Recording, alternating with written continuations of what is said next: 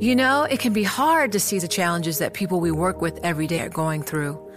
Invisible struggles like stress and burnout, caregiving for a loved one, or being misunderstood. But insight, awareness, and empathy will help us better see the issues they're dealing with. And that can make us and our companies healthier too. I'm Holly Robinson Peete. Join us on The Visibility Gap, a new podcast presented by Cigna Healthcare. Download it wherever you get your podcasts. Join Bloomberg in San Francisco or virtually on May 7th for The Future Investor Data Powered Transformations. This 2024 event series will examine how data is not only playing a pivotal role in investment decisions, but serves as a driving force behind the construction of innovative, investable enterprises. This series is proudly sponsored by Invesco QQQ. Register at bloomberglive.com slash futureinvestor slash radio. Good morning. I'm Nathan Hager. And I'm Karen Moskow. Here are the stories we're following today. We begin with an appeal to the American people from President Biden as the wars in Israel and Ukraine rage on. The president used a rare primetime address from the Oval Office to make the case that both conflicts represent parallel fights for democracy. I know these conflicts can seem far away, and it's natural to ask, why does this matter to America? So let me share with you why making sure Israel and Ukraine succeed is vital for America's national security. You know, history has taught us that when terrorists don't pay a price for their terror, when dictators don't pay a price for their aggression, they cause more chaos and death and more destruction. They keep going, and the cost and the threats to America and the world keep rising. In his roughly 15 minute speech, President Biden argued that supporting Ukraine and Israel is vital for America's national security. The White House now plans a formal request to Congress for about $100 billion in resources for both countries, along with Taiwan and the southern U.S. border. Well, Nathan, the president's speech comes as tensions heighten in the Middle East, and Bloomberg's Oliver Crook is covering the war from Tel Aviv. And as fears of escalation and spillover mount, we should also say Hamas has called for a day of rage today across the Islamic world, where last time they called for it, we saw protesters take to the street, really raising the temperatures. Also raising the temperatures, the United States saying that they're seeing more drone attacks in their installations in Iraq and Syria, and that they've also intercepted a fire from Yemen headed towards Israel. There is the small matter of a huge country that sits between Yemen and Israel. It's called Saudi Arabia, with huge geopolitical influence.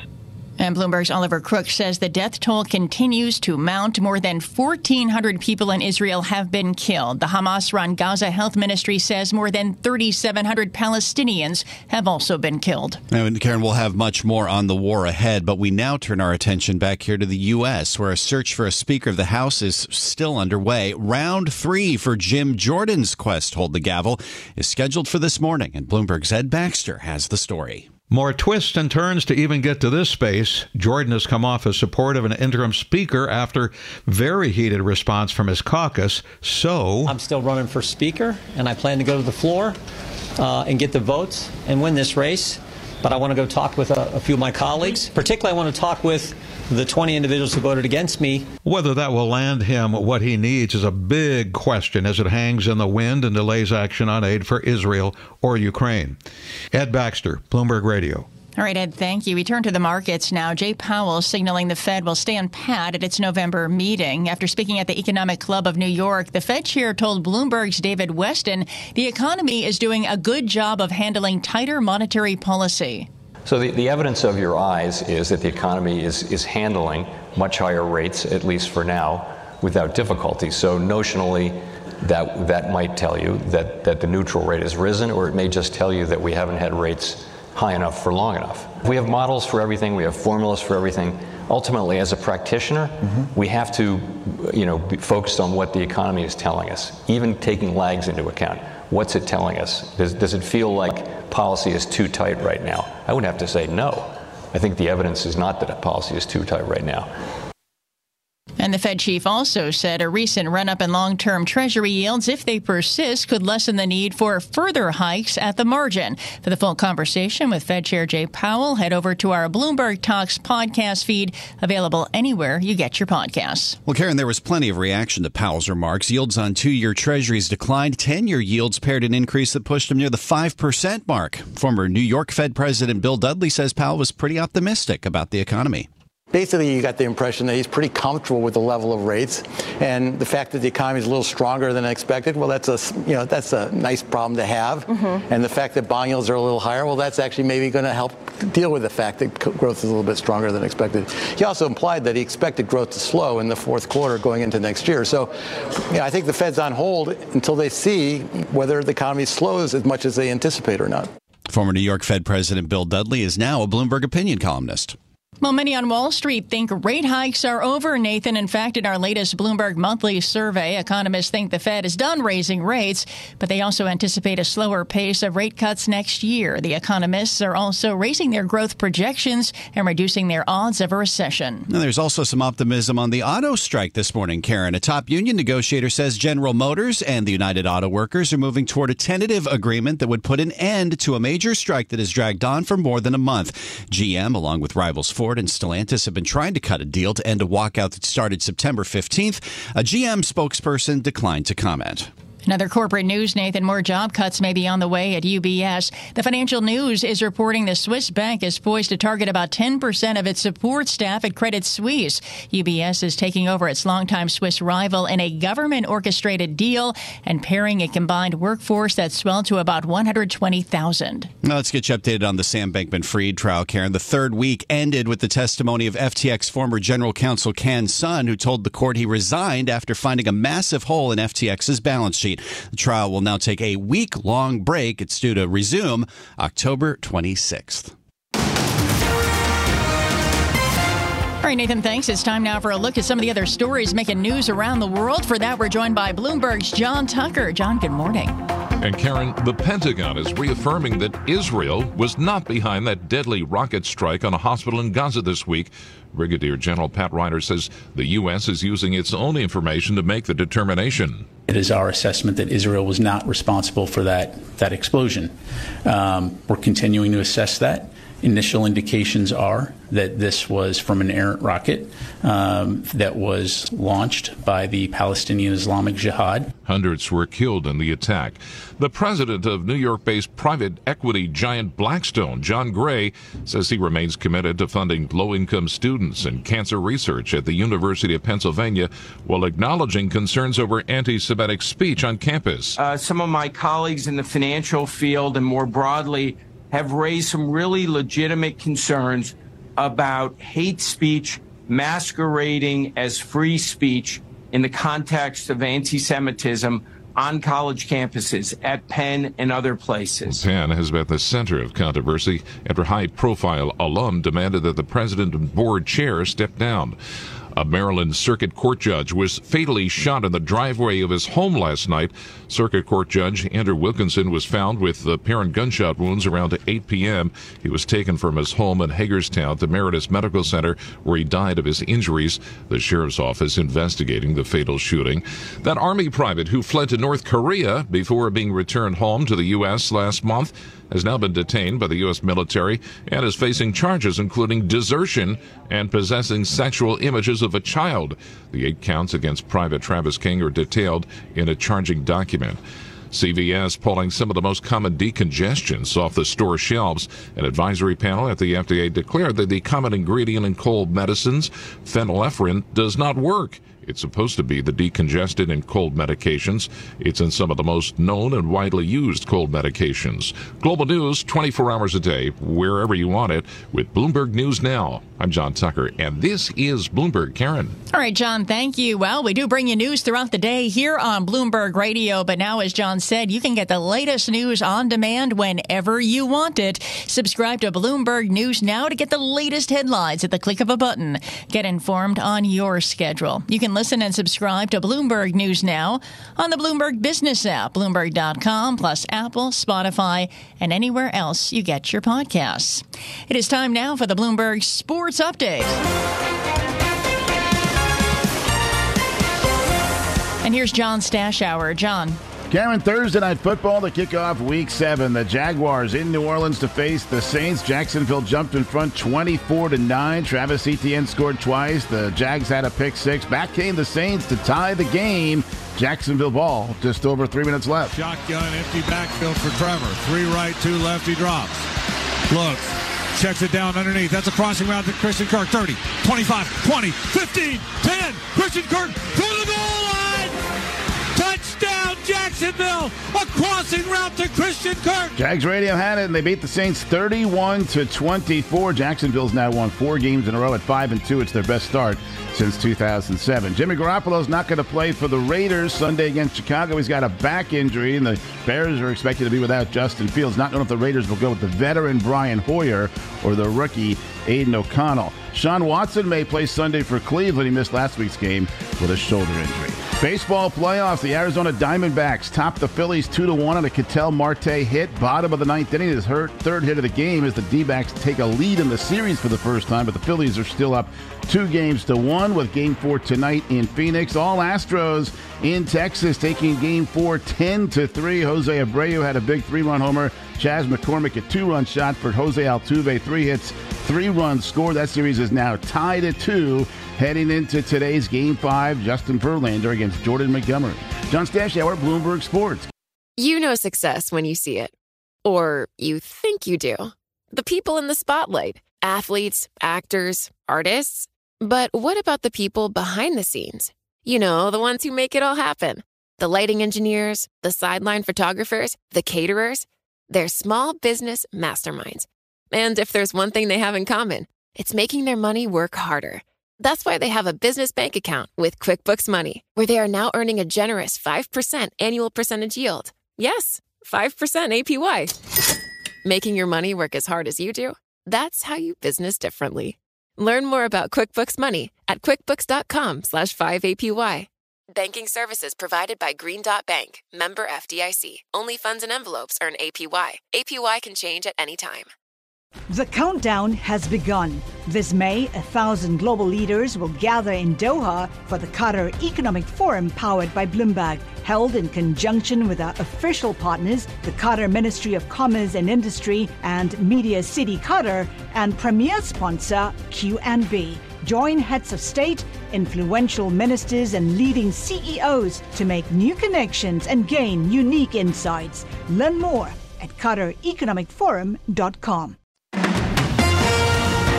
From coast to coast, from New York to San Francisco, Boston to Washington, D.C., nationwide on SiriusXM, the Bloomberg Business app, and Bloomberg.com. This is Bloomberg Daybreak. Good morning. I'm Nathan Hager. On day 14 of war between Israel and Hamas, there are new concerns about a wider conflict with U.S. bases in Iraq and Syria experiencing attacks, Iran backed groups in Yemen trying to fire missiles at Israel, all as President Biden defends continued U.S. support for Israel and Ukraine in a direct appeal to the American people. Hamas and Putin represent different threats, but they share this in common. They both want to completely annihilate a neighboring democracy, completely annihilate it. President Biden speaking there in a rare Oval Office address. This morning, we're joined by a team of reporters. Bloomberg's news director for Europe, the Middle East, and Africa, Rosalind Mathieson, is with us, along with Bloomberg's Oliver Crook in Tel Aviv. Good morning to you both. I want to start with you, Oliver, just to get the latest on what's been happening overnight in the war between Israel and Hamas. So some of the context we should give for Friday today is another day of rage that has been called for uh, by Hamas. So this is sort of protests across the Islamic world is what they called for. Last week we saw this, you know, thousands took to the streets, and it comes as the IDF continues to strike targets in Gaza, continues to strike targets in Lebanon. It, it has not sort of escalated dramatically on the border of Lebanon, but there are still skirmishes there. There are more civilians evacuating from the north, and as you mentioned, the U.S. saying that seeing some of their installations coming under more attack in Iraq and Syria, um, and also these missiles apparently intercepted by the U.S. Uh, Navy fired from Yemen. And there's the small matter of a big country of huge influence in the region that sits between Yemen and Israel, and that is Saudi Arabia. And that'll push us forward to a summit that we understand will be held tomorrow in Egypt, where, again, there's a lot of information on this flying around. And according to people familiar that we have, that the Crown Prince will be at that meeting, along with President Erdogan, the King of Jordan, and some representative from Western and European countries as well, to discuss uh, peace in Cairo. There is there's been a real difficulty uh, getting uh, the Arab world more involved in what's happening here to try to keep this conflict contained. Rosalind Mathieson, what's your assessment of how diplomacy is going at this point? Well, certainly we do know there's a lot of conversation going on, as Oliver was just pointing out. Although how you have a peace summit uh, without Israel is slightly tricky, um, given they're they're a key player in in the conflict, obviously with Hamas. We do know that there is an endless parade of officials from Europe and elsewhere into the region. Uh, we do know that it, that uh, also the Arab world's talking to each other. A very important thing to note this morning is that we're hearing uh, that the leaders of Saudi Arabia and the UAE are holding a meeting that's their first public meeting that we know of in three years in Riyadh. And that's a very significant move because that shows perhaps a desire on the part of these key power brokers in the region to work together to limit the possibility of contagion from this conflict. Uh, we do know that some of these states are under pressure from their own people who are angry what they see as the treatment of people inside Gaza. But equally, the leaders of these countries have been working delicately and carefully towards sort of improving ties with Israel and, and certainly sort of keeping a greater calm across the region, promoting economic and trade, uh, you know, their economies and trade and investment. So they've got an interest in doing that. So that's one meeting that's happening this morning. It's very much one we should pay attention to. As we await the comments from Arab leaders, Ollie, we did hear from President Biden last night from the Oval Office defending continued U.S. support for Israel as well as Ukraine and other uh, global global conflict points around the world. How is that message from the president being received in Israel? I mean, I think it's received positively in Israel. He echoed many of the things that he said when he was here in Tel Aviv just a few days ago. But I think that the tougher sell and the sell that is more important for Israelis is how is this going to go down with the American people? And this is a question that Biden asked openly. Why should the Americans, why does this matter to the American people? And this is where he was saying that basically terrorism and dictatorship, here talking about Hamas and Putin, need to pay the price. Otherwise, there will be more death, more destruction. And it is in the national security interests of the United States. And he he does this appeal to the uh, people of the United States because he's going to ask for a lot of money. We understand 60 billion dollars of that is for Ukraine, and 14 billion is for Israeli defense, but also another 10 for humanitarian efforts, including Gaza. And again, he warned uh, Israel in this uh, speech, as he's done repeatedly, evoking 9/11, saying the U.S. sought revenge, they got re- uh, they got uh, justice, but they should not be blinded by rage because they made mistakes. What is the risk that this spills over more widely? Well, that really depends on on a ground war, uh, if or when it starts. It certainly seems that is Israel's intent still to go into Gaza and what that looks like. Uh, we do know that there's been some discussion, including from the US, about perhaps helping frame that. Um, would it be a more targeted incursion than a full scale war?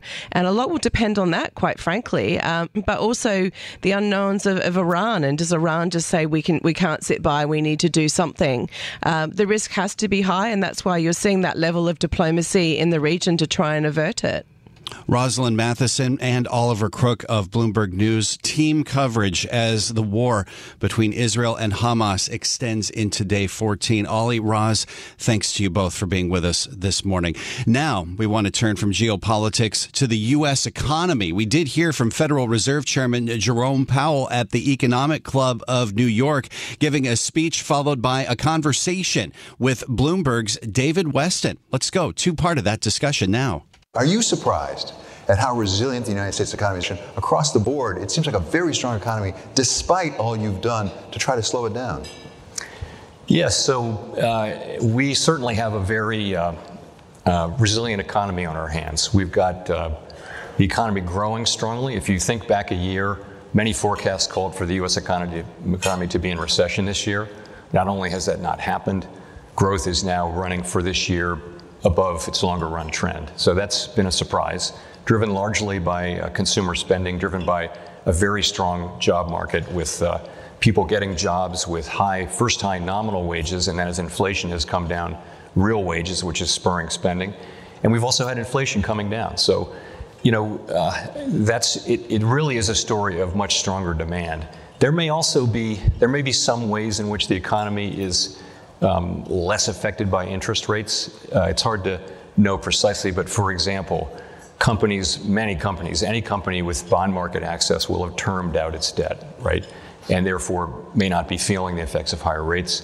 The same may be true of homeowners who have a, a long term fixed rate, low rate mortgage, who then are therefore not, because it's not an adjustable rate or a higher rate, they're not, they're not feeling that increase in rates. So the, the economy may be somewhat less uh, susceptible to the effects of rate increases. On the other hand, if you look at, um, look at interest sensitive spending, these are very much the, the, the um, the places where we see we, where we expect to see and do see effects. So, for example, in um, in housing or in you know the housing sector has been sector has been very affected by higher rates as purchases of, of uh, durable goods. If you look at surveys, people will not say that it's a good time to buy a car or a house. Quite the contrary.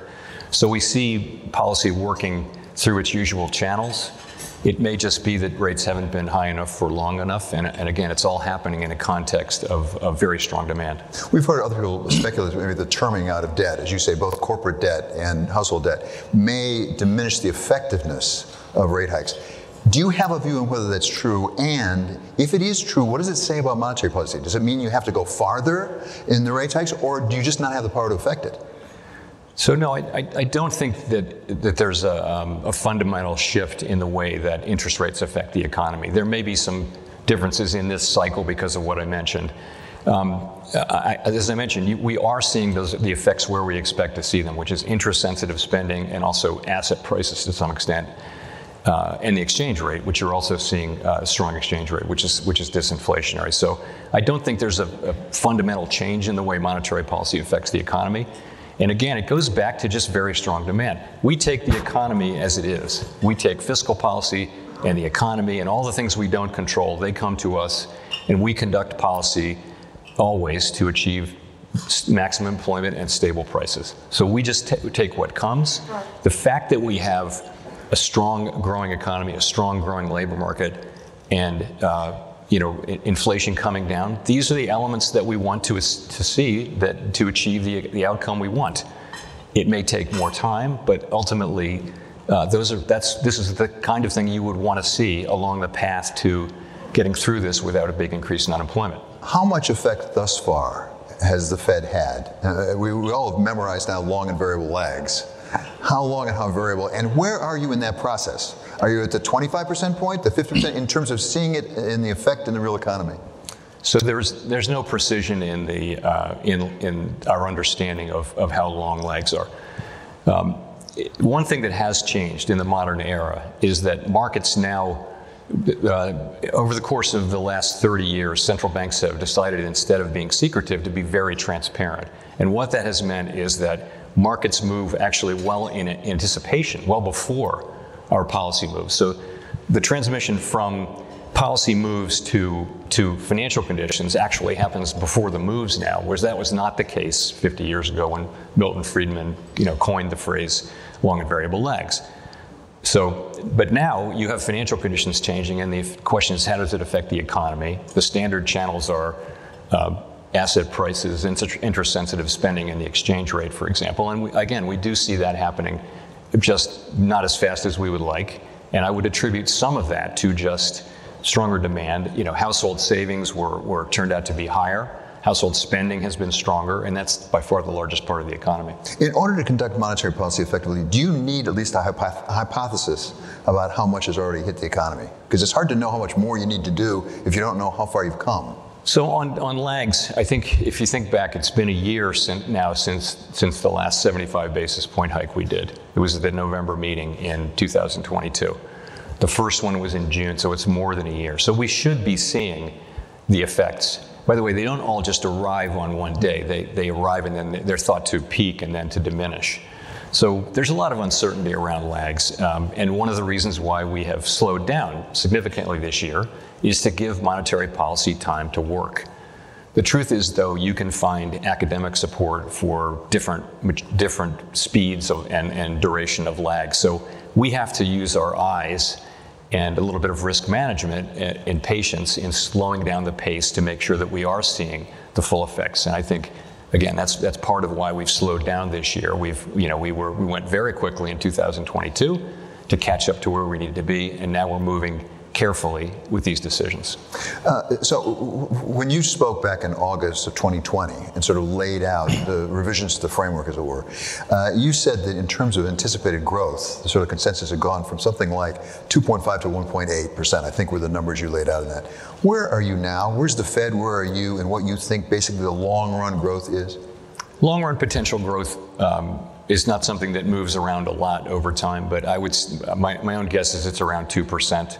I think that the, the standard mainstream view would be a little bit below 2%, but I would just say 2% real growth uh, over time. And you know what, what causes growth is you know growth in hours worked plus growth in productivity. Growth in hours worked is, is a function of population growth in the long run, and also labor force participation. Many things affect productivity, but if you if you drop in reasonable, standard, longer term estimates of hours worked growth and productivity, which is just output per hour, productivity growth, you get something around 2%, and that's, that's higher than most other advanced economies. As you look at it, uh, do you see historical precedents for having a growing economy with high rates over a long period of time? I mean, as you look back, I mean, is it like the late 90s, for example? What, do you, what, what analogies do you draw as you try to determine what this might be doing to the economy over the longer term? So that, that's really a question about what the, what the, what the level of rates will be going forward, what the neutral level will be. And I think it's, it's very hard to know confidently what the answer to that will be in five years. Some of the reasons why rates were low for the last 25 years were just uh, the aging of the global population and globalization. And, you know, so lots of savings and relatively, uh, with an aging population, savings greater than investment, so rates are lower and productivity was low. So all of those led to low interest rates. So what has changed with the pandemic? You might see less effects from globalization. Certainly, demographics, the, the aging of the global population has not changed. Um, I mean, this is a discussion we're having on an ongoing basis. It doesn't really affect current policy, but where will rates settle out? What will be a, a normal rate? So if, if, the, if a typical Fed tightening cycle would leave you at five or six percent, and and this is this is in the before the pandemic and before this the low inflation period, you would have had had uh, Fed rates in four or five percent or even higher frequently. Are we going back to that? I really don't know. I wouldn't want to speculate. I mean, my guess is it'll be somewhere in the middle, but I, I, I don't know. I mean, I think I think we can say this now: uh, the effective lower bound is not an issue. You know, we were we were very concerned about that. Right now, we're very far from the effective lower bound, and the economy's handling it just fine. But that's, you know, that's because we're at a time of, of really elevated demand uh, coming out of the pandemic as we reopened with fiscal stimulus and monetary stimulus. We have very strong demand in the United States. Hard to know what, what the economy will want in the way of interest rates when, when five years from now, when all of the effects of the pandemic are behind us. This is Bloomberg Daybreak Today, your morning brief on the stories making news from Wall Street to Washington and beyond. Look for us on your podcast feed at 6 a.m. Eastern each morning on Apple, Spotify, and anywhere else you get your podcasts. You can also listen live each morning starting at 5 a.m. Wall Street time on Bloomberg 1130 in New York, Bloomberg 99.1 in Washington, Bloomberg 1061 in Boston, and Bloomberg 960 in San Francisco. Our flagship New York station is also available on your Amazon Alexa devices. Just say, Alexa, play Bloomberg 1130. Plus, listen coast to coast on the Bloomberg Business app, SiriusXM Channel 119, the iHeartRadio app, and on Bloomberg.com. I'm Nathan Hager. And I'm Karen Moskow. Join us again tomorrow morning for all the news you need to start your day right here on Bloomberg Daybreak.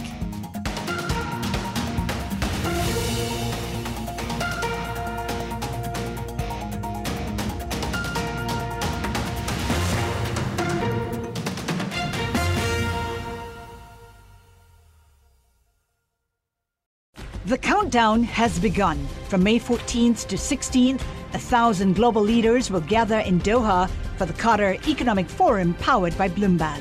Join heads of state, influential ministers, and leading CEOs to make new connections, gain unique insights, and uncover valuable opportunities in one of the world's most rapidly rising regions. Request your invite for this exclusive event at QatarEconomicForum.com.